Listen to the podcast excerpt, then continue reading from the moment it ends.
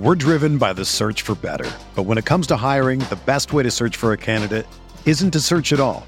Don't search match with Indeed.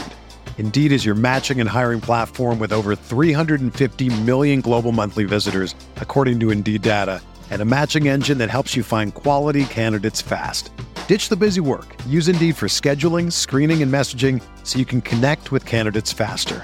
Leveraging over 140 million qualifications and preferences every day, Indeed's matching engine is constantly learning from your preferences, so the more you use Indeed, the better it gets.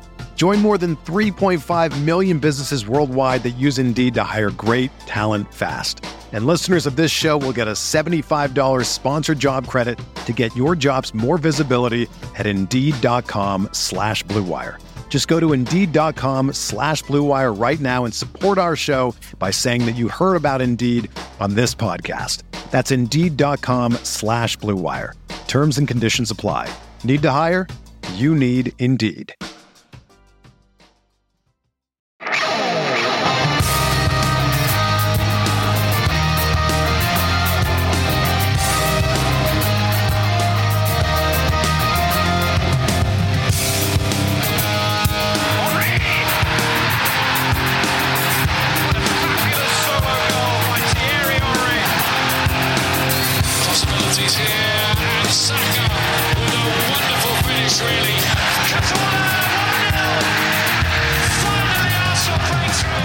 News Arsenal in the Europa League on permanent break after irreconcilable differences. This is the Arsenal Vision post match podcast. My name is Alex Smith, Black Manager, Yankee Gunner.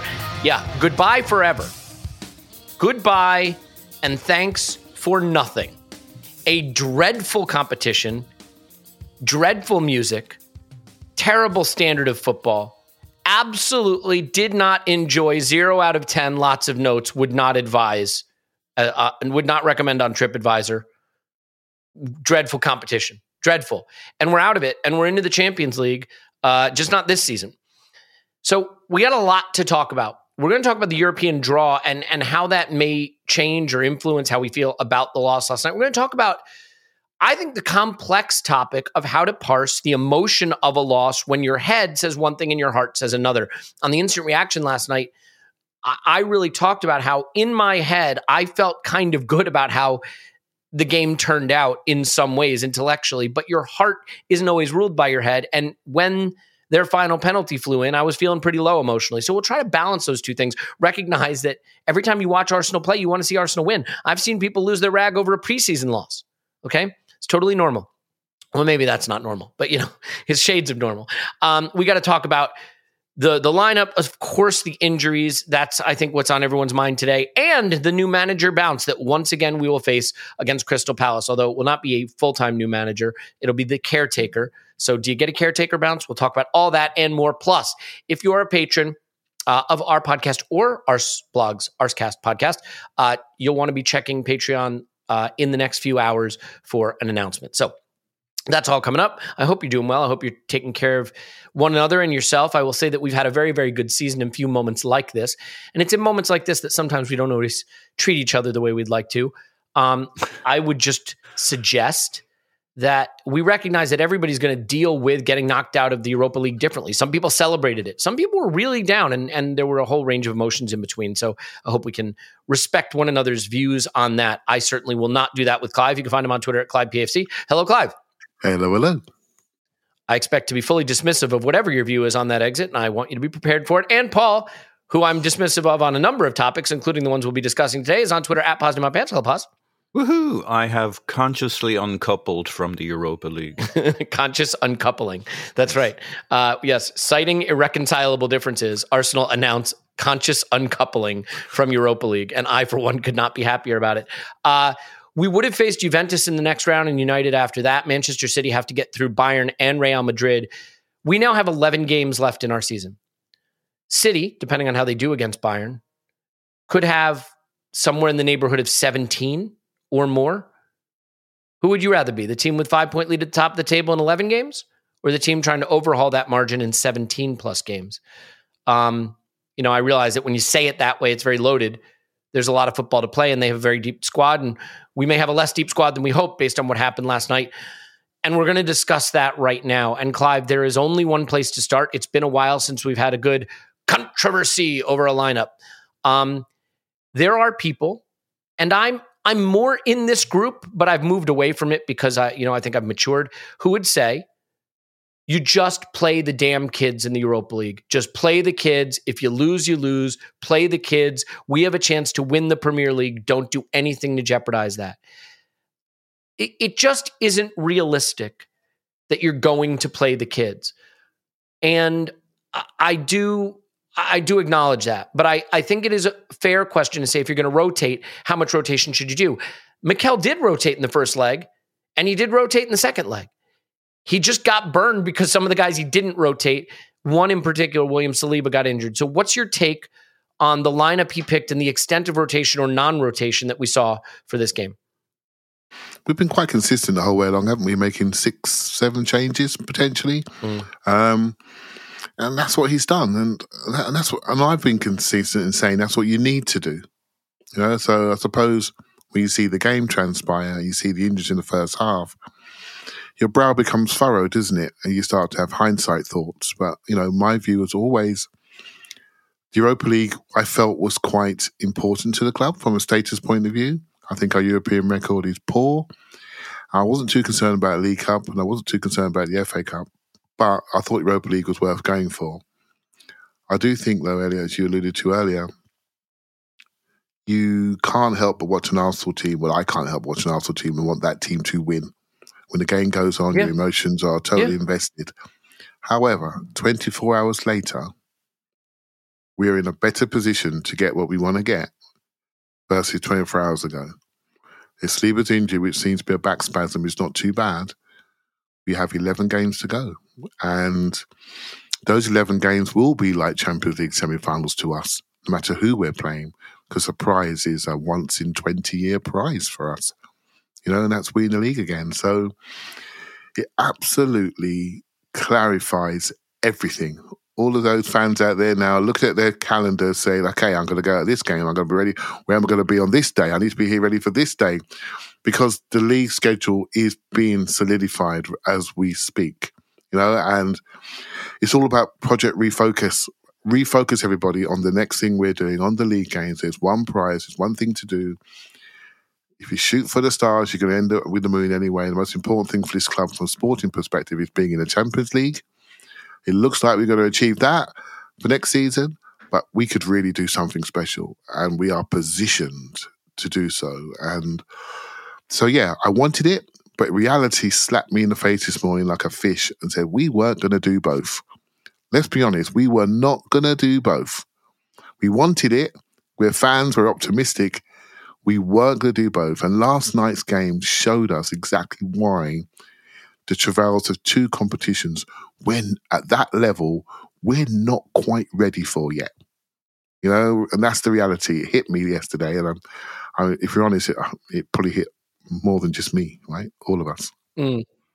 Um, I, I think th- the thing that's hard, right, is that if we get through that game losing, but without the injuries, I think people would say, you know, prudent approach to the two legs. We we rotated, we didn't get what we wanted. I mean, in some ways, let's face it, the first leg cost us obviously not just not progressing, but it cost us maybe heavier rotation in this leg. I mean, had had we done the, the job in the first leg, we might have seen more rotation in this leg. I, we we might have seen Saliba not play. I think the thing right now that we should be clear about is we don't know anything about the injuries, but what we think we know is that the Tomiyasu one might be quite bad and the Saliba one might be nothing. Clive? You took the words out of my mouth. The Saliba, I'm reading around as you as you're talking, Elliot and journalists who are close enough to see the mix zone and see people walk out are telling us one person walked out in crutches and, and one person went skipping down the yellow brick road, right? Saliba was much yeah. fitter than the other one. So um, Tomiyasu, that could be anything, mate, depending on the scan, no doubt. Well, and this is the problem, Paul. Like, you let's say Trossard got an injury and and Saliba got an injury. Okay. You'd say, well, that stinks, but we can play Martinelli instead of Trossard, and we have Jesus back. And we could play Ben White instead of Saliba and play Tomiyasu at right back. The problem is what you can't afford are cluster injuries, right? Like for a, for a moment there, we had Nketiah and Jesus out. That's a cluster injury. Right now, you're down to your third choice option. The thing that sucks about losing Tomiyasu if Saliba misses time is that you'd, I think Mikel ideally would like to say, fine, Ben White plays center back. He was our best center back last season, and Tomiyasu plays right back. But now we don't have that. So now you are into the realm of we probably have to play Rob Holding in a Premier League game. Again, if Saliba has to miss one. And that's where the hairs on the back of your neck start to stand up. So I, I think the cause for concern is not just will Saliba miss time, but with Tomiyasu potentially missing quite a bit of time, you now look at a situation where like it, it becomes very, very important that Saliba is available. Otherwise, we're picking players that you just know the manager does not want to pick in a Premier League game. And the, the squad is deep in a lot of places, but these these particular injuries could put us in a tough spot. So one thing that, that I did want to touch on though, I think there's a positive here that's been a little bit overlooked in the wake of what was a disappointing performance and a disappointing exit and the injuries and all the concerns about it.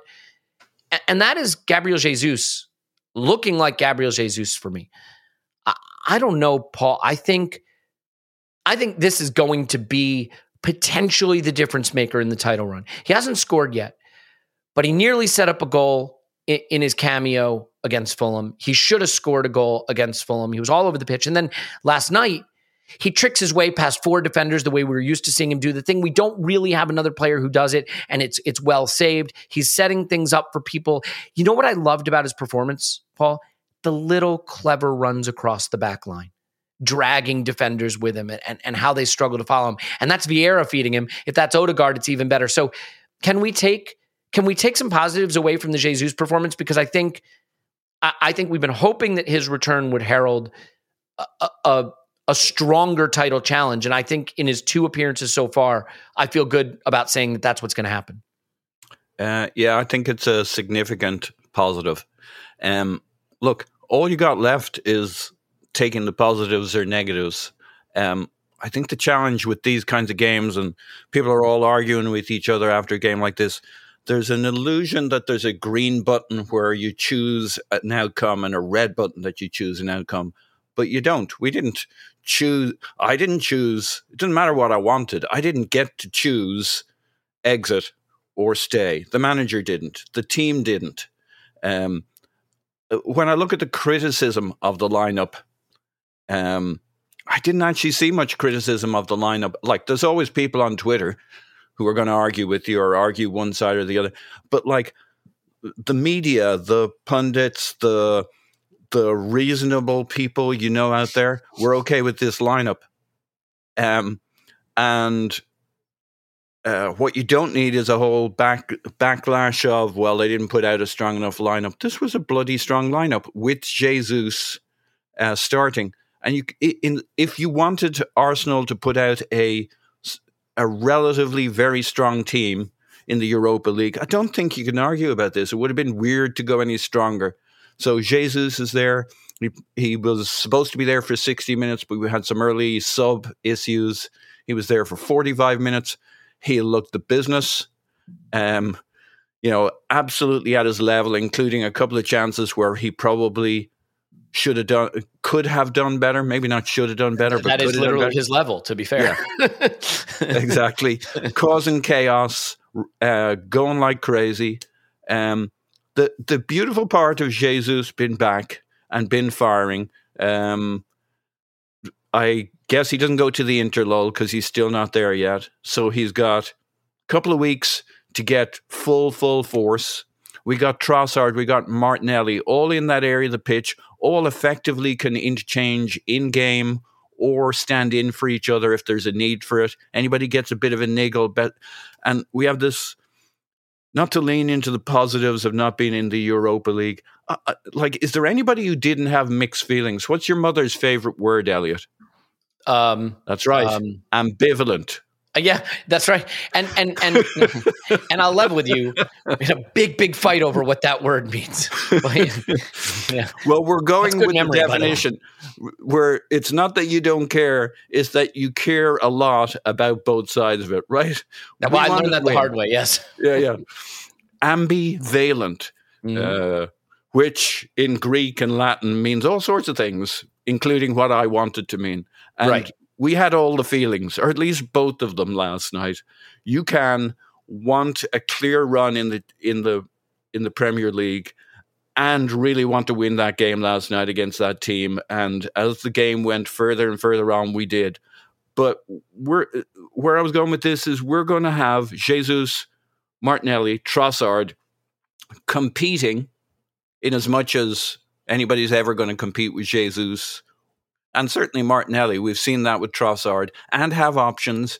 And what, like you might say, well, nobody's going to compete with with Jesus, but you are because do you keep Jesus on for 90 or 96 minutes or do you mm. pull him off after 60 or 65 minutes if it's not quite happening on the evening and bring on Trossard or switch it up, move Trossard left and like and this was my big point I was quite pleased with on the instant reaction yesterday. One of the things you're looking for uh, is to move away from this uh, shadow of oh my god the premier league we got seven games to go we got six games to go we need to keep w-. this pressure where you kind of get hypnotized by the the the thing you're going for and you get more and more nervous to having the players all competing for to play that Saturday or that Sunday, so that in training the obsession is, oh my god, isn't we? Uh, we've got oh my god, six or seven games. It's I want to start on Saturday or Sunday, and when I'm on the pitch, I want to play so well. I stay on for 90 minutes and don't get yanked off at 60 minutes because Trossard is looking for my spot, or Je- Jesus is there thinking, um, not not that he needs any prompting to go 110%, but I got to go 110% because if I look a little off it, if I'm feeling a little off it, I'll get yanked. Trossard comes on, they switch things up. Same with Odegaard versus Vieira. Like, we need competition all around the pitch, which might seem a weird thing to come away from this game with. Um, because those players must not fixate on 11 games, 10 games, 9 go- games. What they need to fixate on is winning the game because you don't change a winning team, playing well enough, you stay on the pitch, playing well enough, training hard enough. And like Jesus being back at full bore, Trossard being full bore, Martinelli, Saka, Odegaard. Yeah. Uh, I think Xhaka had a pretty good game. And so, like, at the end of the day, you want everybody performing, competing. And Jesus gave us that last night. Yeah, he did. Um, I, I want to ask you about that as well, Clive. Look, there's probably a question to be asked about Mikel's European record. It's a question that will almost certainly be asked when we're in the Champions League next season. I think what makes the Europa League hard as you try to evaluate someone's record in it, because let's face it, exit to Olympiacos wasn't good. We exited to the bad man. That wasn't good. Exit to Sporting at this stage of the competition isn't good. But the problem with the Europa League that makes it hard to evaluate is you're usually trying to do this weird dance of I'll rotate, I won't exactly play my first team, I'm not exactly going to play my strongest team, and you're going to get some unpredictable performances. Whereas in the Champions League, it's much less likely you're doing that. And ultimately, eh, it's a conversation for next season when it will be a lot more relevant. Um, I, well, let me ask you first about Jesus Clive, and then I want to talk a little bit about midfield, where I think there's a concern, but I'll explain the kind of concern I'm talking about. So, firstly, just on Jesus, I see a player who is ready to just take us up another level again. Do you see anything different than that? No, I see a player that needs to take us up another level again. I think that's the mm. most important thing.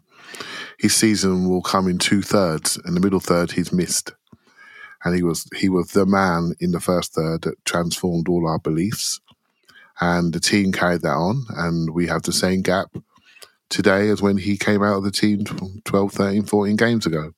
So now he's back, and you're the man. You're the top man. You're the big signing. You're the highest paid player. So my worry is he's going to try too hard. you know, I think um, to come back and really deliver. So I think he accepts that responsibility. That's exactly why he was bought. So hopefully he stays fit. As Paul sort of touched on, he hasn't got to play 95 minutes of every minute of every game. He just needs to give us what he can and other people can take over. That's a much stronger position than when he left. Because when he came out of the team, there was really only one player that could do that we saw from a distance that could do what he can do, and he does it differently. You know, so that in Eddie, so now we have different options. Potentially Smith Rowe getting closer.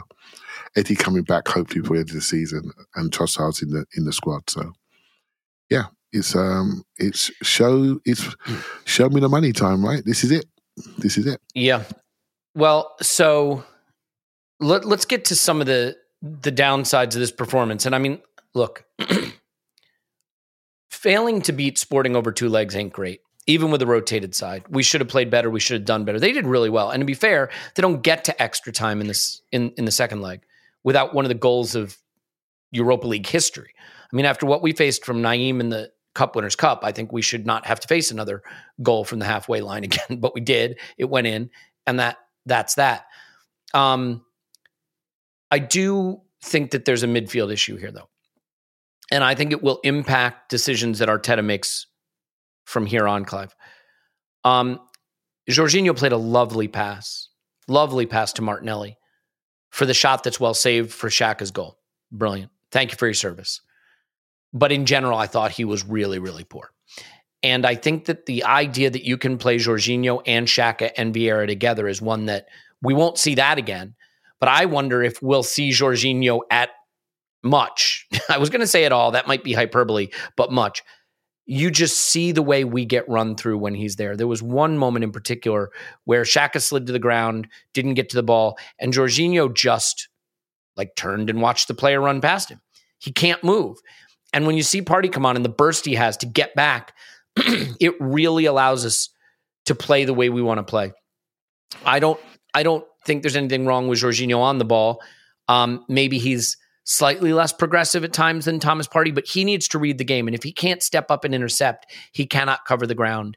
And we we see things when we play with Jorginho that remind me of old Arsenal. Players running back towards their goal with acres of green grass that they're trying to cover. Things we just don't see much with this Arsenal. So maybe it's that our press wasn't working. Maybe it's that there wasn't the level of intensity, or maybe it's just that Jorginho and Xhaka in particular together leave you with a deficit of athleticism. But do you have any thoughts on the midfield and in particular Jorginho and and our ability to play the way we want to play with that level of or lack of athleticism and physicality in the center of the pitch? Yeah, the whole team structure was different. So if you sort of look at how we normally play, right? So we was playing, we we sort of have two at the back, but really the, big thing to note about our two at the back is it rolls into a three, and Saliba really is a sweeper. So he's like the deepest man. So Saliba comes off. The first thing that happens then is that Rob Holding is not a sweeper by trade. He wants to play, go and get things. So he he wants to go fishing. Have you seen that before? He gets attracted to the man. He goes really tight. Son, Tottenham. We all know the drill. He wants to get tight. He wants to smash people. So you now take out your sweeper and you replace him with a front foot aggressor, which means if Ben White's out of position, which he can occasionally be if he's not focused and goes high, um, suddenly, guess who's dropping into our back line? Jorginho. If you notice in the first leg, he got run in the in the right back corner. And in this game, he got run on the left back corner. And so what he does spend a lot of time in, strangely enough, he drops into the back line to receive the ball, a bit like Xhaka used to in the old days. But what that does, it gives comfort that we got a body there, but his body can't move. And then he jumps out of that hole and we look completely broken structurally. I do think he's a gambler. Remember, we, Elliot, we watched the Zinchenko scouting video, and Zinchenko is a very much of a gambler presser from central areas. Jorginho's even worse. So you'll see a picture in this game where he goes to gamble to press, gets popped past, and then you see him drop out of your uh, drop out of the screen.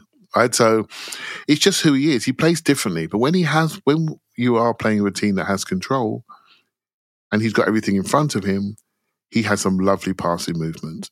But I'm afraid off the ball, he's he's not there. And um, you know, we talked about rotation earlier on. The podcast we don't want to have today is why did we play Thomas Partey in this game, and he's now out for a significant period of time? Because then we are talking about a serious, serious problem. Because when that guy comes on the mm. pitch, everything changes. You know, and yeah, that's not so. So if Jorginho has played that role, to keep that guy fit, to take him off the game in games where we need to keep him healthy. That's the role he needs to play. He needs to literally carry Thomas Partey's bags around so he don't even strain his arms. Do you know what I mean? Literally, that's what he's there to do. Yep. Because if he plays the 11 games we have, a significant period of them, we're going to have a very exciting May. You know, and that's Jorginho's role, in my opinion. Yeah, you have to be careful about narrative as a fan because you can talk yourself into something being true that sounds true, but that you can't prove and and and may be totally off base. I really felt watching this that over both legs, you saw an Arsenal team managing its way through the tie. We're good enough. Eventually, we'll win it. Premier League's what matters. Manage our way through it. And I saw a, sporting team that cared about this and nothing but this I mean, you saw what it meant, the way they were kicking some of our players at the end there. They were fired up. And when you get a fired up team that's 100% committed and a team managing their way through it, this can happen. And, I, you know, there was a point in the first half when we had the lead and Sporting weren't really at the races, and the game slowed to a complete walking pace. And it was a moment where I thought we really could have ripped them apart. Their backline was a little jagged. There were opportunities, and and that intensity. Look, look at the way we approach the Premier League. Look at the the ferocity with which we fought back against Bournemouth, or the ferocity with which we tore Fulham apart. Did you see that on display against Sporting? I don't care who the players were. Did you see that? Did you see a Zinchenko that was everywhere he needed to be at all times? No, I saw a Zinchenko that's happy to kind of hang out in the left half space, left wing. I'm here if you need me, guys. Managing their way through it. And look, I don't think we wanted, we got the worst outcome. We got injuries, we got 120 minutes, and we lost. If you said to Mikel Arteta, pick the things you don't want to happen and say, whatever happens, I don't want injuries. All right. But if we get injuries, at least don't give me 120 minutes. And if we're going to do that, you know, at least don't lose. And we did all three of those. So it really is the worst case scenario in that respect. Um, you know, Martinelli having to play 120 minutes. I think Zinchenko went the 120 minutes. Um, you know, that's not going to help us. Paul, there, there were a couple. There were a couple of the performances that I think deserve a bit of criticism. Uh, you know, you don't want to stick the boot in because I, I do think that unfortunately there was a little bit of bargaining being made with all the Arsenal players about how important this one was. And this is the other thing about rotation, and and I think this is really important. It's hard to evaluate a player who's not a starter when he comes in and doesn't get to play with other starters, right? So we're going to get a little bit critical of, of Fabio Vieira. But like Fabio Vieira didn't have Bukayo Saka to his right and Thomas Partey behind him. He had Reiss Nelson to his right and Jorginho behind him. Right? And and that's a different dynamic. And that's not what he would have asked for. And oh, by the way, for most of the game, he didn't have William Saliba breaking lines and giving him the ball. He had Rob Holding running who knows where, going on an adventure. Just happy to be involved. Thanks for including me, guys. Look at my hair. Look at my hairband. I have a hairband now. Right? Like that, that, that's how that worked out. So when you don't have Saliba's line breaking passes and ground covering, and you don't have Partey's ground covering and, an ability to drag defenders away, and you don't have Bukayo Saka who can control the ball, you know, trap the ball even if it's fired at him and beat a guy, yeah, you're not going to look as good, but you still have to look better than he did. so Paul, like people, people are pretty down on the Vieira performance. I, I happen to still rate the player really, really highly because I think his technical level is there. But I think there are people that are a bit concerned about his physical level, yeah. which fair enough. Um, that he doesn't control his territory well enough. I, I think you were critical of him in the instant reaction, and I am willing to give you the the room to explore that idea further. Yeah, look, I think you have you laid it out pretty well in that you know, we had a discussion yesterday about can you play those three players in the midfield together, and I think uh, in terms of Xhaka, Jorginho, and Vieira, um, that's a midfield many teams would fancy getting at. Um, but the other part of it is if you look down that right hand side, like this was a good starting lineup, a good 11. We even played Ramsdale in goal, right? I mean, we weren't screwing around. It wasn't the level of the players, it was the fit and unfamiliarity of it. Because by the time we brought uh, Holding on, you had uh, Vieira, uh, Nelson, Jorginho, who leans to the right in midfield. You had Holding. You had, okay, you were getting White, but you'd had Tomiyasu and it was changed. So all down that right hand side are good players who are good enough to be starting this Europa League game. Uh, but they don't know each other. They don't play together in those kind of combos. But yeah, I my brand is to to see the potential in players, to be positive and stuff. Vieira's one where like I can see he's got skills, but I haven't seen it yet that he's a player I'd want playing in the Premier League. Mm. Uh, the physicality, like there, there was a nar- narrative. I think Edu's made this point that he, he's a- acclimating to uh, to England to the Premier League for the first six months. That makes sense. Um, but in second six months, you want a real contribution here in the second half of the season. Uh, the one player we did seem determined to rest was Odegaard. He didn't come on until there was about 20 minutes to go. And what a massive lift he gave. Um, he was my uh, stock rising last night when we were struggling for stock risings, but he was very clearly a stock rising for me. Not because he had a performance we wouldn't associate with him, but his leadership, the way this, that was when these players, and we had, by then we had a pretty good lineup on the pitch, but it, it, still hadn't fully kicked in. When Odegaard came in, when he got the crowd going, uh, like he's grown into that armband. I don't know if you can grow into an armband because it's only a little piece of fabric, but he grew into. He what the curls are for. Yeah, the curls. You just do a couple curls. That's how you grow in the armband. I wouldn't know that stuff, but you would. Uh, yeah, beefcake. Um, but one, uh, one of the things I've I saw a photo recently of Odegaard standing next to Vieira, and they both, in theory, have somewhat diminutive stature. But like Odegaard compared to Vieira is built. He's about fifty percent wider. He's he's just a bigger frame. He's more muscular. Um, now I don't know how Vieira can widen himself. He can certainly add some strength, some muscle. Sometimes it's surprising how big Saka can look and muscular compared to players next to him when he, he doesn't look it on the pitch. You think he's a small player, but you see the outcome of it on the pitch. Vieira just looks very light and flimsy, and unless we're ball dominant in controlling a game, which is also what Jorginho needs, and it's what Xhaka needs for that midfield to work. And if we're a little sloppy, and I think we all saw plenty of sloppy last night, um, the one thing you want from Vieira and Jorginho, if they're going to be on the pitch, is super crisp, super clean passing um, from them and everybody around them. Uh, Zinchenko, these are all very technical players. You can't lose the ball because if you do, like that's actually four players you don't want having.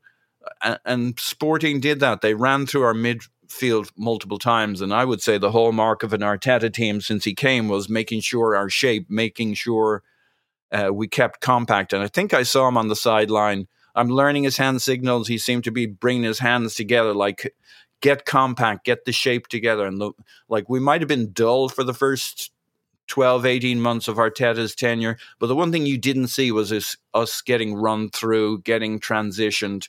And like these guys came down the middle three, four, five times uh, in in the first in the first and second half. And I would be very nervous of Vieira. Uh, there's a lot of players we have who I think will probably be okay if the other 10 are the starting 10 of the starting 11. 11. Players who all know how they fit. Like you put Vieira into that and we're ball dominant against a team, probably going to be okay in the Europa League and in many Premier League games, unless it's the best teams. But if if we don't have the ball or we're being sloppy that day or a little fatigued, that that for me is a major vulnerability. And I'm normally a little bit positive on our players and they're projecting their potential. But Vieira is one where I haven't seen it yet. I, uh, like I do believe he's going to be a player. I know people hold him in in high regard. The club does. Arteta, Edu.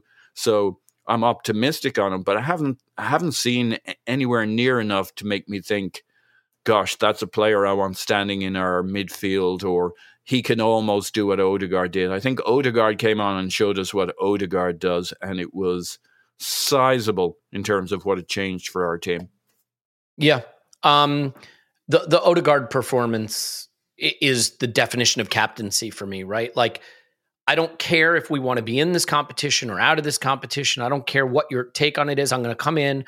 I'm going to play with intensity. I'm going to tell the crowd to get up and get intense. Yeah, yeah, we get it. The roof caved in and you're soaking wet. You still got to cheer. You still got to sing. Come on. Just because it's bucketing down on your heads and you have nowhere to stand, you still got to sing. You still got to cheer. Um, yeah, it was the definition of captain's performance from Odegaard. And like, with with all due respect to to Vieira, like the distance between Odegaard, who might be the best player in the Premier League, and Vieira is a chasm. That's not a critique of Vieira particularly, because the distance between Odegaard and most players right now is a chasm. But the leadership he showed when he came on was really, really impressive. Um, I I don't think we need to do anything on on our goal. Like, oh, can I have, can I have a little discussion on Vieira?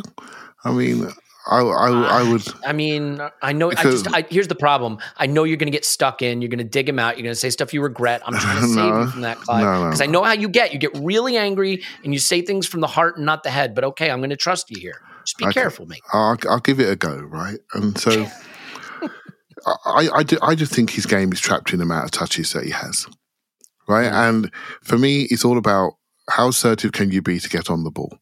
So Paul says he hasn't seen much from him yet, and I and I agree. There's been patches where he's been good. There's been patches where he's not been good. But just a week or so ago, he was one of our best players in the away leg. In the away leg, he had 67 touches and had much more ball possession. He was he was probably our second best player on the day, right? So, and I, you know, he was fine on the day. Um, in this game, he had 47 touches in 101 minutes. Odegaard had 24 touches in 19 minutes. And I was watching him trying to get on the ball. And what he does is he knocks it and he sort of he disappears. He runs in and he runs through. And what Odegaard does is he knocks it and he goes to find another angle to get it back. So we're not getting that continuity that we're used to. He's a different style player. If you watch this game, Reiss Nelson was really being diligent defensively, and he was many times behind Vieira. So Vieira never had a pass.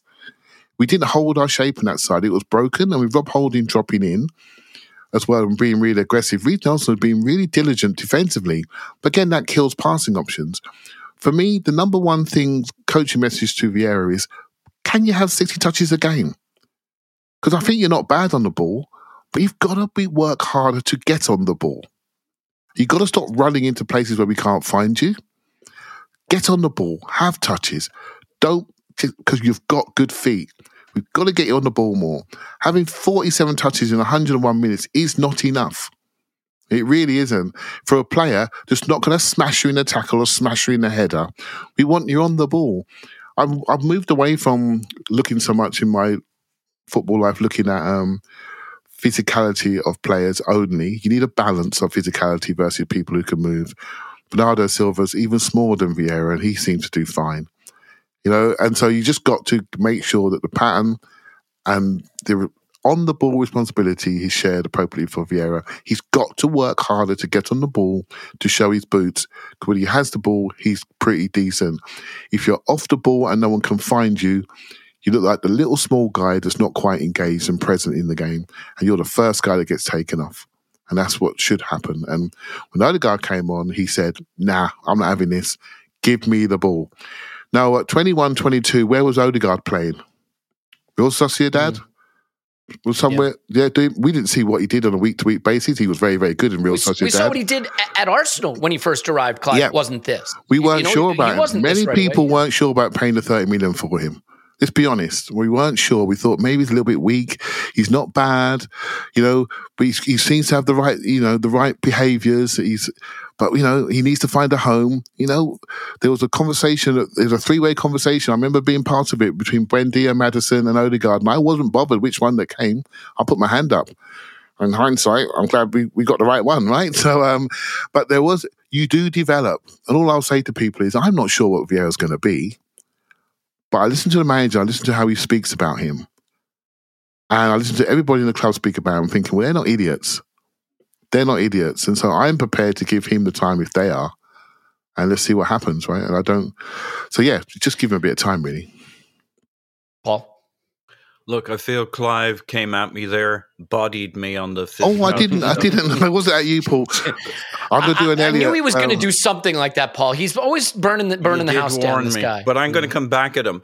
Oh, you God, come at, you shoot at the stars, Clive, and hit the moon. You're going to hit it at about fifty-seven thousand miles an hour. You're in a Hmm. rocket, for God's sake! Right there, you go. I'm not Okay, sure what that means, Um, but, um, look- but yeah, no, I'm, it I'm is, in the it same is boat. About look, I- it is, it is about touches, Elliot. It's just about being on the ball, be more ball dominant because we're used to it. We don't we get it from Xhaka, we get it from Partey, we get it from Odegaard. You can't be running off into cul-de-sacs where we can't find you. Knock it, get it back. Knock it again, get it back. Run around people, get it back. Just have more touches. That's not enough. That's not enough. Yeah, look, this is it is always difficult in my view to fully and properly assess players as I said when they're not in the group and when they're facing a unique set of circumstances and this is a very unique set of circumstances. Like the other thing that happens is we tend to have the last performance be the most important performance. What do they call that? Like primacy or you know, the the I, I don't know, but like Recency. recency bias. Like Fa- mm-hmm. Fabio Vieira was our best player in Portugal in the first leg, and people were saying, "How can you drop him for the Fulham game on the basis of how he played in Portugal?" So, like it, it it's it's difficult because I have seen Fabio Vieira be influential, maybe not as influential as we'd like, but this is a process, and and I I, I just think this the, the pain of of getting knocked out in this game combined with the quality of his performance and then the clear contrast with Odegaard's performance all sort of uh, create a perfect storm to point the finger at him. Paul, a last thought on this because it doesn't need to be the the Vieira cast. It doesn't, but I, I think this this for me was the significant thing. I talked about the PPDA stat on instant reaction, which is basically a measure of how much do we press them uh, when they have the ball. And if you think of us at our best with Odegaard, Jesus, and Martinelli, uh, we press the BJs out of their back line while they're trying to play it through midfield. Um, normally, we'd be looking for a a a measure of like seven or eight passes they get off before we tackle or intercept. We were at 18 with Vieira and co on the pitch. The the you could see the lack of pressing and physicality, the ease with which they played out through the back, through our middle, got at us, and like it, it, that's the way we play now. It wasn't the way we always played under Arteta in the early days. I, I used to wonder. It was something I talked about all the time. You know, kind of. I'd talk about, oh, there was a bit of pressing today, or where's the pressing? And it didn't seem to come. But that's how we play now. That's what Odegaard brings us. He's basically the leader of that pressing line, and that's a huge drop off. You know, forgetting good how good Vieira is or isn't on the ball, his, you know, the the creativity, and of course that's a big part of it, keeping hold of the ball and and using it when you have it. But the ease with which they get at us when we don't have Ard- Odegaard in that spot, um, like it completely changed once he came on the pitch. Our pressing numbers shot up, and you you'll remember it. That last twenty minutes, we had them pinned in. They couldn't get out. They couldn't play through. They couldn't get long. How did they have all that access to us in the first whatever? Uh, what was it? hundred minutes before Odegaard came on. We got better with Saka, but we still didn't do our thing till Odegaard came on, and we got that full on press with Trossard, Martinelli, Saka, and Odegaard going at them. Partey in mid, like all the other players help with that press too. You need to be backed up with your Parteys, Xhaka's, uh, Odegaard at the eight, the the free three guys across the front. So part of it was sloppiness, part of it was not using the ball well enough, giving it giving it back too easily. But a big piece of it was we did they played out from the back way too easy for a team that's uh, we're now geared to press their back line and press their lower midfield. Yeah, That's a- that's yeah. really Well, point. right. That's a really good point, actually, there, what Paul's made. But really, does it underpin the fact that we were trying to win that game at 80% effort? You know, that's the edge that you bring when you're really focused on the prize. That's a really good metric to measure that edge with regard to the person. Although, Paul, I do agree with you, Odegaard. He is the man that leads the people over the top, right? But Jesus is the best defensive forward in the world on his first game back, on his first start. So that sort of like wasn't quite there. And Nelson was too deep. And Martinelli is managing himself through the game as somebody we're going to desperately need on Sunday. So that I think it's a really good measure, a metric to measure the fact that we try to jog it, mate. We try to jog the game and win it with minimal effort, knowing that the real prize is the other thing we're going for. Do you know what I mean? Yeah, I do know what you mean. Um, I want to talk about what the exit actually means. I think that there's a big conversation for that. I I, want to draw a comparison with the Invincibles, in fact, uh, which I'm sure people always enjoy when we invoke that. Um, we, I don't think we need to discuss the goals. Our goal is fine. Good job, Jorginho. Lovely pass. Martinelli kind of scuffs his shot. Xhaka good follow up, and their goal is it's a wonder goal. I mean, it's it's one of the great goals in European competition, and I don't have an issue with Ramsdale. Ramsdale has to play on the halfway line for us to play the way we play. He's in the position he needs to be in. And that shot finds the only place it can get past him. And oh, by the way, if you want to be critical of Ramsdale on that one, you could turn around and say he did brilliantly on the 1v1 that hits him in the face to be in the perfect position, spread himself big, and knock that save that one. So, you know, there, there were plenty of moments in this game they could have had another goal where he kept them from getting another goal. If you want to be critical of Ramsdale, you can be on the penalties, and we'll come to that. So let's do this. Let's let's move through the balance of the game. Let's talk about the implications for our season and our, our feelings in the wake of this, and what it, what the team needs to do, and maybe a little bit about Palace sacking Vieira, um, because all of those things are important and. It, it definitely feels like a day for for this reminder. This podcast is sponsored by BetterHelp. Um, it's interesting because I literally I'm in some debates in the Discord on Patreon right now. People taking issue with the way I express my emotion on uh, on the whistle in our in our instant reaction podcast, and like yesterday on Twitter and on social media was a little reminder of how sometimes when your emotions well up and then you get into it on social media, like it can really stick with you. You can find yourself at one in the morning on your phone in multiple arguments. You know, the always on, always connected aspect of our lives right now means that we are bombarded with emotion at all times and bombarded with conflict. I really think finding someone to work with to help you better process all this emotion that's thrown at us and bombarding us these days is like really, really important. BetterHelp is therapy. That's all it is. It's therapy. It's just therapy that is easier to access. It's therapy that uh, may be more affordable, where you may have access to a specialist that wouldn't otherwise be available in your area that lets you choose if you want to be on camera or off camera, right? It lets you find a, a therapist that's suited to you. It's flexible. And all you do is fill out a brief questionnaire and you get matched with a licensed therapist.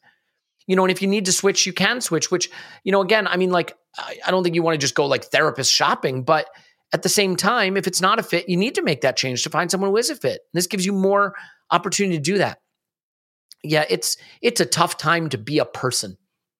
There's just so much more on our plate psychologically, and if you don't work through it, it can really it can really back up on you. So you can get the help from BetterHelp. Discover your potential with BetterHelp. Visit betterhelp.com slash vision today to get 10% off your first month. That's betterhelp.com slash vision.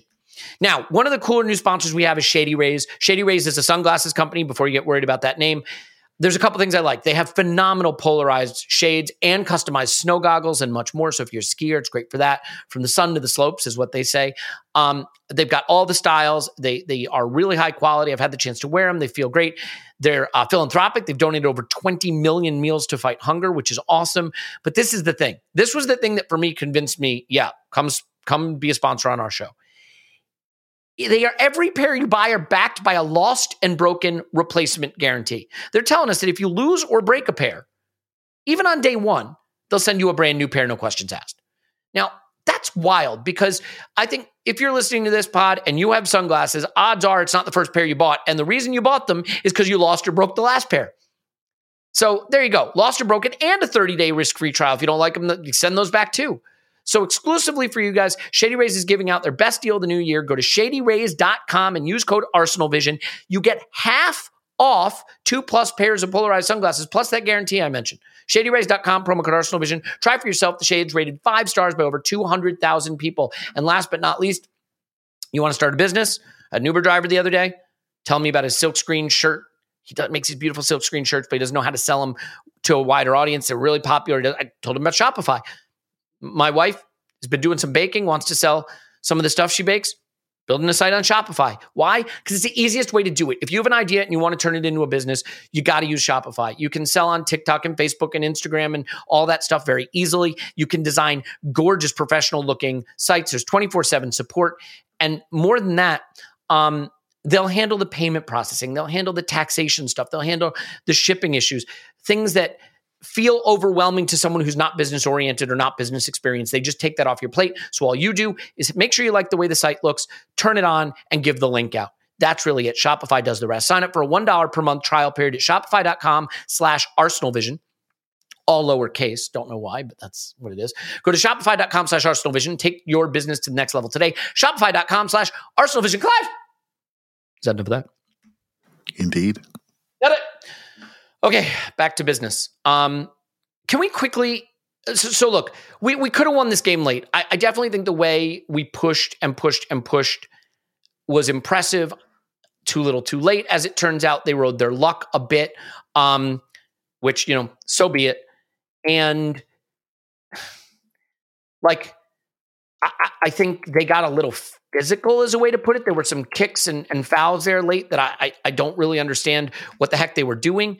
But then we come to penalties, and and Clive, like ultimately, I don't have too much of an issue with penalties. They took good ones, we took good ones. You know, Martinelli's was saved. You know, it's going to happen. But like, do you have any issue with Ramsdale on the penalties? I think that would be where people are frustrated. There's this sort of um, there's this sort of truism that if you get your hands to it, you have to keep it out. He got his hands to a couple of them. One in particular, he got two hands to. Like to see him do better there.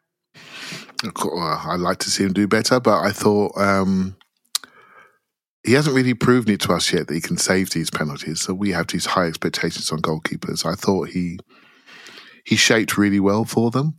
And the ones he got two hands to, he was right as his extremities. He was literally right there. And um and he just couldn't stretch anymore. I don't look at him and think he could have been more athletic, he could have been more so I just think they were good penalties. That the pace and the power took it through through him. There was one that went under him that he he had to put one arm down quickly, and he just didn't quite didn't quite happen. But there was a few penalties that just went over and under arms for both keepers, right? So um, in the end, Martinelli penalty he sort of leant one way, and as he fell away on his run up, that's only going one side, and goalkeepers know that. It's this experience of the run up, really. You can tell from the run up and the stride pattern what's going to happen, and and he read it. So on Ramsdale, to be proven, to be proven, but I don't see, I don't see Peter Shilton Italia ninety jumping across the goal. I don't see that. I see somebody that just needs to um, make a good decision soon and make a good save, and then we'll all change our opinions. So athletically and sharpness wise, I think he's got it. He just didn't quite have it on this day against a really good penalties that he was facing, really, Elliot. Yeah. Um, I, I don't think we need to get too stuck into that. I think there's a more interesting and important conversation to be had. And let's be honest, Ramsdale's our number one keeper. He's great. He's going to stay our number one keeper. If you want to say he he didn't do a good enough job on the penalties, like I'm all for that. I I agree. But like saving the thing about saving penalties, right, is I see it as a bonus. If you are able to save a penalty, that's great. I start with the presumption that you won't save them. you know what I mean? Like there are certain things I expect. I expect you to be good with your feet. I expect you to be able to pass out from the back. I expect you to save the shots that can be saved. Anything beyond that is a bonus. If you save a penalty, that's a bonus. Right? I don't say of my keeper, I expect you to save half your penalty. Like you're just not going to do that. So, so we're out. Yeah, uh, Clive. I just want to say sometimes things happen and for a reason, and um, know, we saw Saka miss a big penalty for, for England and he looks cool as a cucumber, touch wood. Now, Martinelli's had a first big moment where I'm sure he'll learn from it.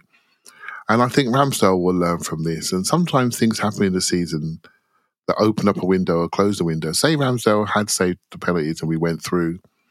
I would be worried about our fixture schedule now. I, that would be the fixture schedule we'd be talking about with the injuries that we picked up and what we're going to focus on. I remember back to the Invincibles year, Elliot, we took the late Jose Antonio Reyes scored two goals against Chelsea in the FA Cup, and we got through to the semi final. And I often wished if he'd not scored those goals, would we have ditched the FA Cup and really focused on the league and the Champions League? And would we have won both of those two things rather than miss out on the Champions League and the FA Cup in three, four days and really drop the trophy that this club needs? We should have won the, that team should have won the Champions League. You know, and sometimes events happen that, that stop you in your path that may open up another path. And I keep saying it, the path we want is the league, you know, and and the manager told us what he wants by the changes that he makes in his competition. You know, and that's the truth. So Yeah. Yeah, I mean, so well, first, Paul, like I want to I want to talk about just quickly, quickly, quickly the, the emotion of losing and stuff. Like this this was a thing that I tried to go really big on in the instant reaction. There are super fans who want to tell you never criticize. Ne- how we're top of the league. How can you be critical? How can you be upset? Right? And then there are, there are super fans who say, "Well, we always wanted out of this competition, so you can't pretend now that you're upset." Your heart and your brain are two different organs, and they they have two different reactions in my head, I can clearly understand why being out of the Europa League is likely a benefit for our league campaign, and we'll get into that. In my heart, when you're in a penalty shootout to progress in a knockout competition in Europe, where we've not had a good record against a team I regard as inferior to us, and they save a penalty and score their final one, and you've crashed out, I am crestfallen. That's my emotion. And so I think there needs to be space for the emotion and space for the intellect. So let's set aside the the the sort of um, let's set aside the practicalities for a minute and just with the emotion, like, can we at least agree? If you were upset about this, if it really kept you down, if it if it really bothered you, like that, that's kind of how it works, right? Like the, there's nothing nothing wrong with that. Yeah, uh, like anybody who isn't conflicted about the Europa League being in the Europa League, uh, going for the Europa League versus should you spare yourself for the Premier League and going back and forward and back and forward that in your mind and in your emotions, you're weird.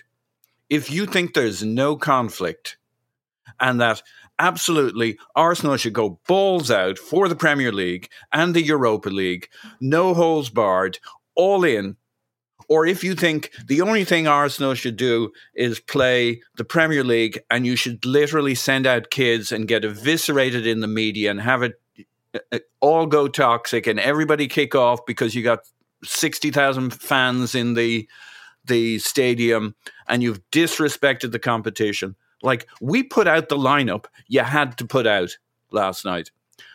The team were serious, they tried, they played, but guess what? They're obsessed about the Premier League. Guess what? They should be.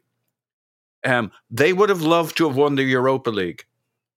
But, like, guys, there has to be some level of prioritization. They were torn. The manager was torn. Every one of us was torn. And anybody who's pretending that the uh, uh people want a simple answer to a complex situation, there is no simple answer. And so you're all out there beating each other up on the Twitters or in bars, getting into little pushing matches with with the guy you thought was your friend because he wants the Euro a little bit more serious in the Europa League than the Premier League and vice versa. Like if if you aren't conflicted, you're a liar or you're weird because conflict was built in even in the team, right? The first 50, 60, 70 minutes was just that little bit, somewhere between a bit off and quite half hearted. The last uh, section, bring on Odegaard. Look who we had on at the end. Like the in added time, it was basically our starting eleven. Um, the best players we have on the pitch playing together. We battered them. We we scored a great a great goal. They scored a free goal. We should have been 1-0 up. Okay, they had their chances. And in added time, we absolutely battered them. Um, how it goes. And like, yeah. if you can't logic the fact that in the Premier League, we're at least 50 50 to win this thing, and in the Europa League, that we, even if you gave us the benefit of the doubt on uh, who would we have played? Ju- Juventus theoretically, and after that, United, and then you got a final. Let's say we back ourselves and we're 55% to win each one of those, each round of that, including the final, because we believe in us, but we know it's going to be a battle. The odds at the end of that are 15% you win the Europa League. So if you're not conflicted based on that, you're not thinking because we're 50 50 or better on the Premier League. We're 15 20% on the Europa League. Conflict is inherent. Yeah. And by the way, like, I see both sides of this. The people who want to be like, this is good for us, this helps us win the Premier League, they're probably right. and the people who are like, screw this. I wanted a European trophy. I wanted to progress in this tournament. I hate seeing us lose. It really hurt to see us crash out. They're right too. Yep. And if we're being honest, every single one of us probably has a little bit of both. But then we get on social media and we project just one. Yep. Right? So you may be like, oh, that hurt. I hate it. But the tweet you write is, so glad we're out of that shitty competition, LOL. Or you might be like, that actually probably helps our league campaign. But the tweet you write is, can't believe we effing lost in the sixth round of 16 the Europa League, right? And so the problem is you become you become defined by that. And then you defend that, and then your back's to the wall, and that defines you. Not the duality the conflict that you that you feel that we rightly all feel. So I was very hurt at full time, but sitting here today, looking at you, City potentially having as many as 19 fixtures, at least 17, and two rearranged Premier League fixtures, and us having 11. Think about this: if we can beat Palace on Sunday, and then have two weeks off to get nice and healthy, we will be eight points clear with 10 games left in our entire season, just 10 games. They will need to overhaul eight points and have up to 19 games left to play.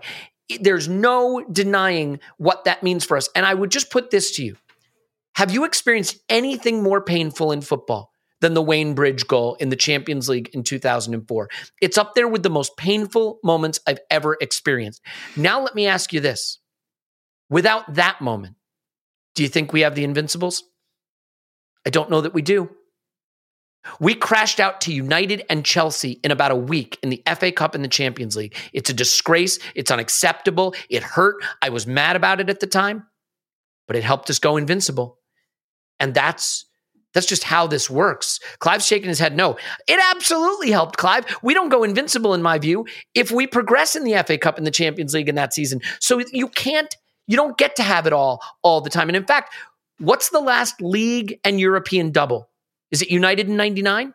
The treble winners? I think it's the last league in European double. There's a reason it's so hard. And I realize the Europa League is not the Champions League. But for me, Clive, if we win the title this season, I will be convinced this exit may have given us that extra little 5% that we needed to make that happen. I that's just how I see it. That's my honest opinion.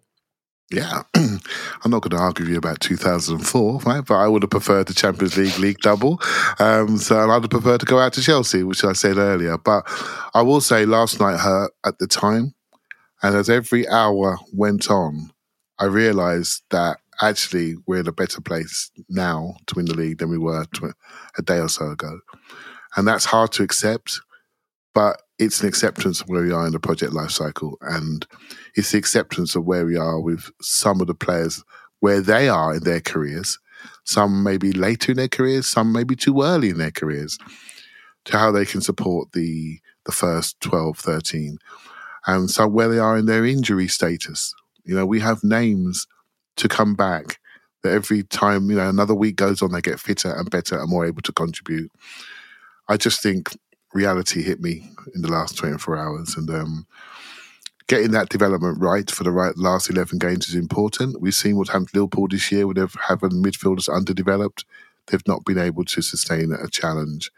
So, hey, let's see how we go. But I'm with you. I think we're in a better place, but it still hurts, right? We've lost a football match emotionally after extra time at home.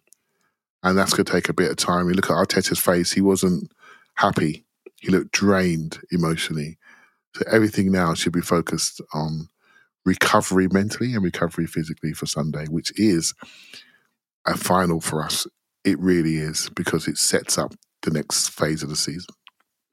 Yeah, yeah, it it really does. Um, and I mean, I don't know who is going to be available. I, I, assume most players will be, whether whether Saliba is or not. I mean, that that's going to be a big issue. Paul, just with respect to how this does you know, potentially help our season. Like, even if you listen to the players, like sometimes the, there's just an edge in the quotes. Like, if you listen to the players, do they sound crestfallen? Like, I'm not saying they didn't want to win. That's not my point. But some of the quotes to me suggest that they're kind of like, okay, that's out of the way. We're laser focused on our 11 cup finals. Like, do, do you get the sense from some of the quotes, Paul, that, you know, emotionally, th- there were some priorities made here, and, and that's human nature. But I I did not get off of their post match comments a a crestfallen group. Yeah, I think that's right. Uh, look, they left it all out there, at least by the end of that game. Uh, it's a kick in the nuts, especially when it goes to penalties and you lose that way. But like immediately, you know what happened when they went into that dressing room. It was like, uh, you know, that hurts like a mother. But guys, we got to take this out on Palace at the weekend. Like, the, there's got to be vengeance. Vengeance for Patrick Vieira. Vengeance for that, uh, the way we went out. Vengeance for having dropped out of that other competition. Like I say, there isn't a green and a red button, but once somebody slaps that green button that says, okay, it's the Premier League only, like all decisions are now made emotionally. The clarity is there, right? There are no more choices to make. You know that you got a game every five, seven days. You can now start planning fitness of your team, who plays which game, who skips the next game will, will play the next game, Alex Ferguson style. style. Mm. Hey, Trossard, uh, uh, look, you've been great, but um, I've got you lined up for this game, the one after this one. I want you to come on and make a big contribution. Uh, at the weekend for 30 minutes, you can start planning out where you're going. Whereas when you've got a Europa League, a Premier League, a Europa League, Premier League, you don't know who you got on the Sunday, even on Thursday night before the whistle goes, and maybe even the Friday, and maybe even the Saturday. How many times have we heard Arteta say, well, we don't really know. We're going to have to see in the final training session whether we've got a guy or not, which has knock on effects for at least one other player who's in, who's out, who's starting, who's off the bench. Now you get to plan out your season. Of course, God laughs at those uh, who who think they have a plan for their life, but by and large, ninety percent of the I don't know who's going to be available to us at the weekend goes away, and you can start to manage yourself. Red zones mean something, orange zones mean something. You know who you got when you got them. And I think the moment they walked off this pitch into the dressing room, Odegaard, Xhaka, those guys stood up and said, Guys, walk it off, shake it off. We take it out on Palace at the weekend. All your focus.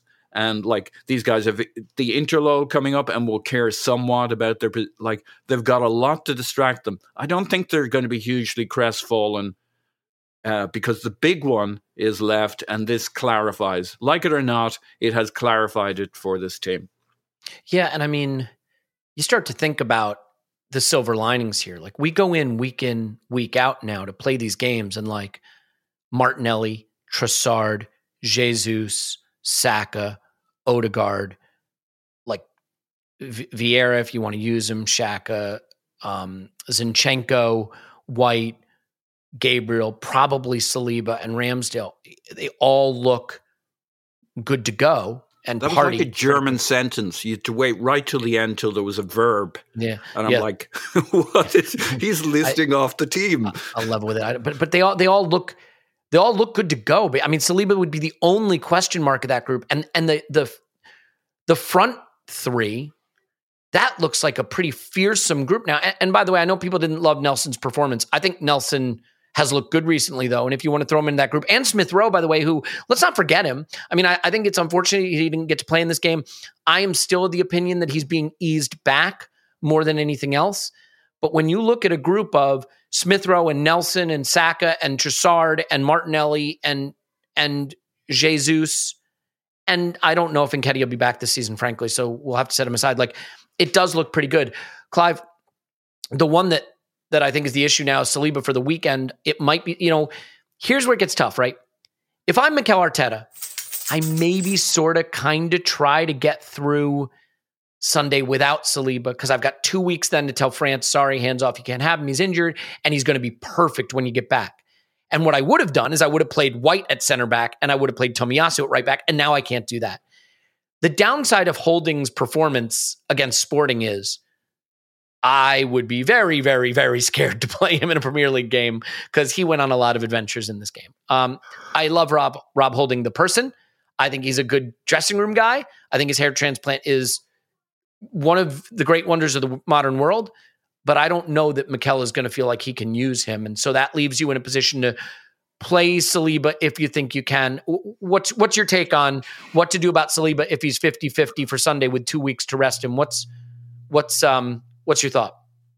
Um, I, I didn't think Rob uh, Rob Holding early on. What he does, what I find with him is when he comes onto the game or when he starts a game, the early parts of his game are quite um, unsettled, shall we say?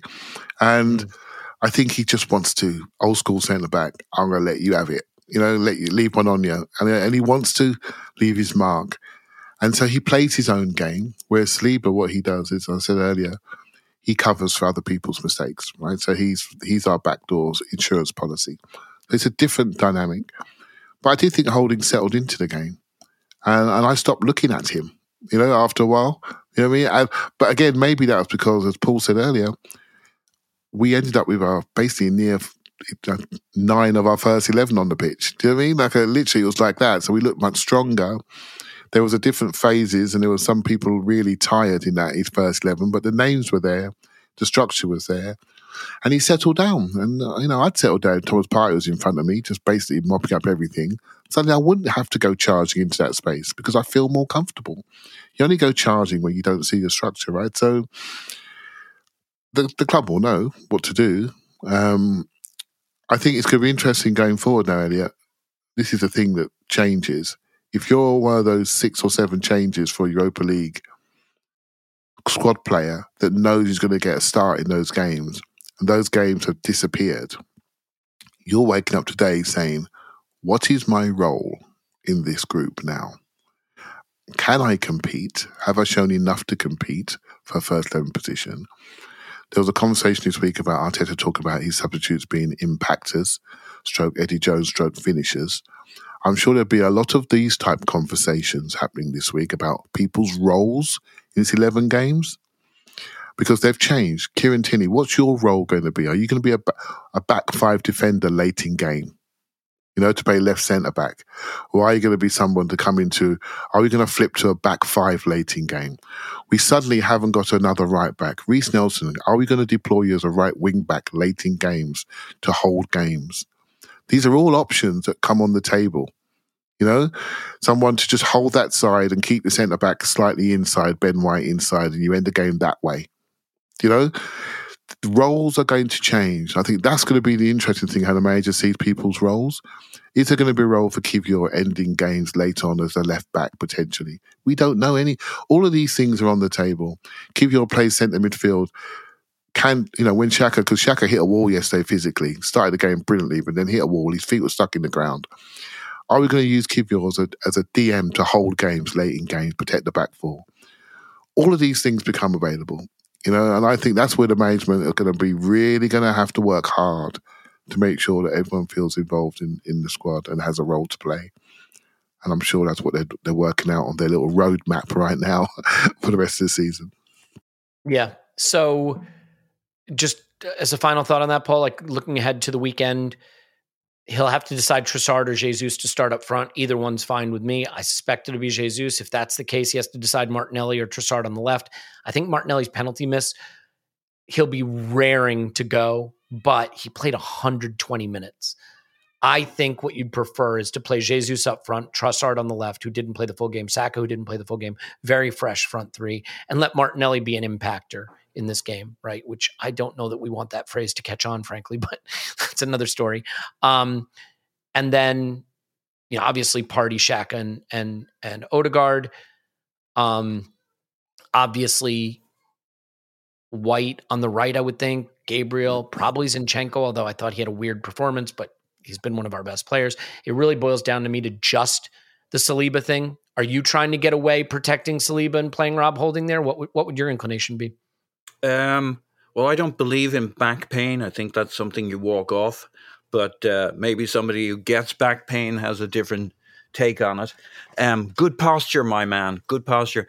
Um, I think Saliba is going to be desperate to play at the weekend because he's also going to want to play for France. There's so much competition, and he's, you know, it's a new cycle for them. European Championship on the horizon, World Cup after that.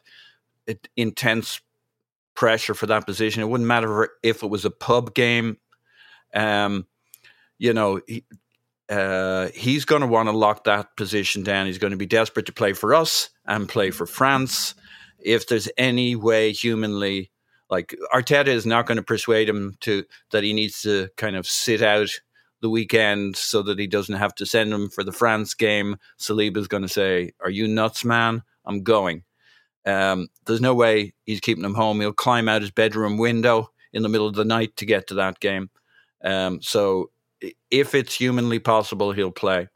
Um, I think the Trossard Martinelli one's still an interesting discussion because, uh, and it'll be interesting to see what Arteta does. He may react to actually the, what Martinelli needs right now is to start. Um, I think it depends on how Mar- how low Martinelli's head goes. I don't think it's going to go very low. He's got Saka right beside him saying, "Welcome to the club, bro." You, you're not a real penalty taker till you miss a big one, and so and they're different enough in terms of players that um, Trossard doesn't quite give us what Martinelli gives us. I, I, can see Arteta wanting Martinelli, Jesus, and that understanding. Jesus and Trossard haven't really played together. Um, and you can't look past this weekend. I think it's the most important thing we can do.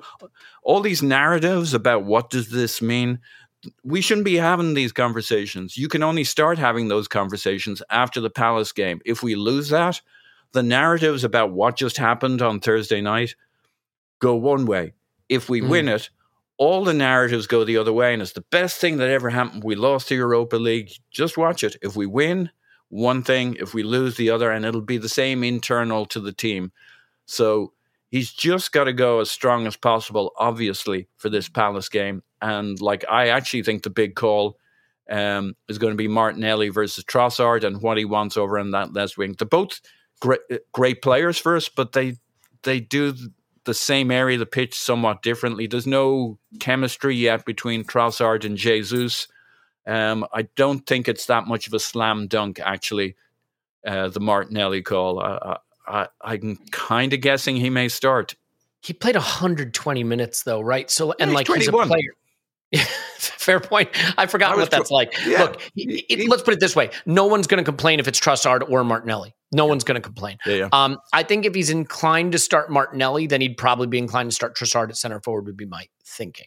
That's, but we'll see. You know, someone made an interesting point on online. I know there's a first for everything, and I thought this was interesting, right? Because I was pretty low last night. I'll, level with you. I was pretty low, and uh, this person said Think about it this way if we don't win the league, would winning the Europa League have changed how low we would feel? It's an interesting point. I don't, if we don't win the league, it's going to hurt real bad. And I don't know that the Europa League would have fixed that. Now, I think it would have, it would have helped because timing is everything, right? The Europa League final would have been the last game of our season. And if we had won it, that would be our lasting memory, not the disappointment of the league. But I mean, it wasn't going to stop how much that will hurt. We, there's no protecting yourself from this. There's no protecting yourself emotionally from this title chase. We're going to win it and feel extraordinary. We're going to not win it and it's going to hurt no matter what. And and I don't think you can insulate yourself from that, even with the Europa League. Um, I would have liked to have won both. And I think where we have to sort of uh, just find ourselves now is accepting that not being in the Europa League increases the likelihood we win the Premier League. Does it increase it 50%? No, it doesn't do that. It might be 5%. But that might be the 5% we need. Um, you know, and I think Man City's draw, you know, if you look at it, w- would you want Juventus followed by United in April? Uh, I mean, it'd be fun, it'd be exciting. Would the level drop a little bit on the weekends after that? it's hard not i don't know. I mean i'm not trying and to if we're excuse- crestfallen losing against sporting how bad would it be to lose against united in the for your premier league run? Uh, i think be pretty bad. Yeah yeah. Well let's we don't have to think about that the the, the beauty and, and let's face it right one of the reasons i hate crashing out you guys let's just let's just be petty let's just admit it I just hate giving our rivals something to laugh at us about, right? Because you know United are going to do oh they're you know their best season ever and they're out of the FA Cup and the Europa League and Spurs fan, but like who cares about them? Win the league, go win the damn league, and it, it, it, and it won't matter. This season has given me more joy than any season since the Invincibles. That's already done, no matter what happens. That's already done. So eh, it's credit in the bank for me right now. That's where I'm at. I was low emotionally last night, but my heart and my head are back aligned, which is it's all about the league. One game till the interlull. If we win it, we're eight points clear with 10 games to play. I mean, as a final thought, Clive, we wanted Manchester City to get past Leipzig. We were rooting for that. Yep. Sitting here today, Manchester City fans, players, and manager are not happy we crashed out yesterday. And that should tell you something, right? They wanted us in this competition for a reason. So it's really simple now. Win on Sunday, and you come out of the international break on that taxiway, on that approach, perfectly positioned to know exactly what needs to happen, exactly how to manage it. There's no complexity left anymore. Just go win the one game in front of you. And if you can keep doing that, you can be champions. Yeah, absolutely right about the City fans. And hey, look, we all have kryptonite, right? So what's our kryptonite? It's basically last season's fresh in our minds. We had a series of big games and we failed, right? We failed. Pressure came off. We won the last couple, but we failed when it really mattered. And there were reasons for it: squad depth, etc., injury, untimely injury, players on the pitch that weren't fit, and so we we failed. If we're looking at an April involving a Europa League quarter final, second leg, followed by Man City, followed by Southampton, then got Newcastle and Chelsea thereafter. Hey, look, I, I love my team, I love my club, but I also know that a series of big games is something like that, the emotionally that drains you. I, I wouldn't be as confident of us going through that unscathed in some way or another. And, and again, last night was a message to us: two players off in twenty minutes. That's how your season can change, right? In just a moment, and that's more likely to happen when you have multiple games. So, hey, it's a tough one. It's tough. I'm feeling better by the hour, and the goal is clear. Let's go and get it, right? Let's go and get it. There's nothing else in our way now. It's up to us no excuses. We have the depth, we have the experience in the holes covered. Let's go and do it. And players that are not quite ready yet, get ready. Get ready, get fit, get ready, because they're all going to have a role to play. Yeah. Um, yeah, I think that's a good place to leave it. You know, long long pod for a Friday. So, I mean, this whole 11 Cup Finals thing, like on the one hand, that's exactly right. On the other hand, maybe that's going to feel like too much pressure. Maybe that's not the way you want to try to approach it. But Sunday feels like such a pivot point because we've just suffered an emotional low. And there's two ways it can go, right? Hard to lift yourself and get up for it. But here's what I expect I think the angriest, meanest, most motivated Arsenal team you've ever seen is going to be on that pitch on Sunday. Embarrassed about crashing out, embarrassed about the criticism they have to face when they're sitting top of the Premier League and they've just lost to the third place team in the Portuguese league in Europe in front of a very loud Emirates. Yep. Um, yeah, Patrick Vieira is going to give us all the tips on how to beat his team, which will be helpful because now he's he's out. Um, they're going to have a 19 year old in goal. They're going to have an academy manager, and I think you just they have after the international break they face all the teams around them. They face all the teams they need to beat to stay up. I think it sets up for Arsenal to come out extremely angry and hungry. And I think that's what we'll see. And I'm excited to see it, I, as I have been all season, excited to see how this team responds and I really believe in them. And I think we all should because uh, they're going to need it now. 11 games to go. That's it. Couldn't be clearer, couldn't be easier. All the complexity gone. 11 games to go. Uh, Clive's on Twitter, Clive PAFC. Thanks, Clive. Thank you very much. Paul's on Twitter, pause my pants. Thanks, pause. Shoot for the moon. If you miss, you'll end up cold, lonely, out in the stars, run out of fuel. And if you shoot the moon, we would all die because the oceans would overrun the planet and so anyway, Tidal just don't forces, shoot the, don't shoot the moon. We need that thing. Um, very very important for the tides. Okay, good ending as as always, everybody. Good ending. Remember, keep an eye out on Patreon if you're over there for an announcement, uh, both on the Arseblog and our uh, Patreon today, and uh, more after that, anon. So we love you, and we'll talk to you after Arsenal 10, pals. No.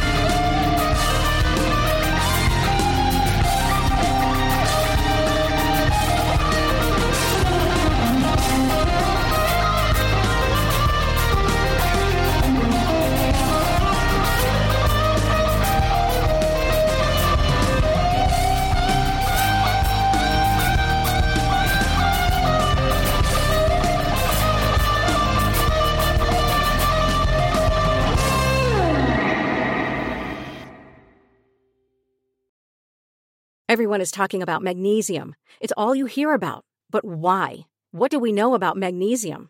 Well, magnesium is the number one mineral that 75% of Americans are deficient in. If you are a woman over 35, magnesium will help you rediscover balance, energy, and vitality. Magnesium supports more than 300 enzymatic reactions in your body, including those involved in hormonal balance. From functional medicine doctors to mental well being and female hormone experts, we all know that magnesium is the one mineral to improve all aspects of well being and health. But which one? Magnesium Breakthrough from Bioptimizers, the trusted choice recommended by leading experts with seven best absorbed forms of magnesium to ensure your body receives the support it needs for overall well being. Go to bioptimizers.com slash balance today and use code BALANCE10 for 10% off. Support your journey to wellness at B-I-O-P-T-I-M-I-Z-E-R-S dot com forward slash balance. Magnesium Breakthrough from Bioptimizers, your foundation to optimal health and vitality.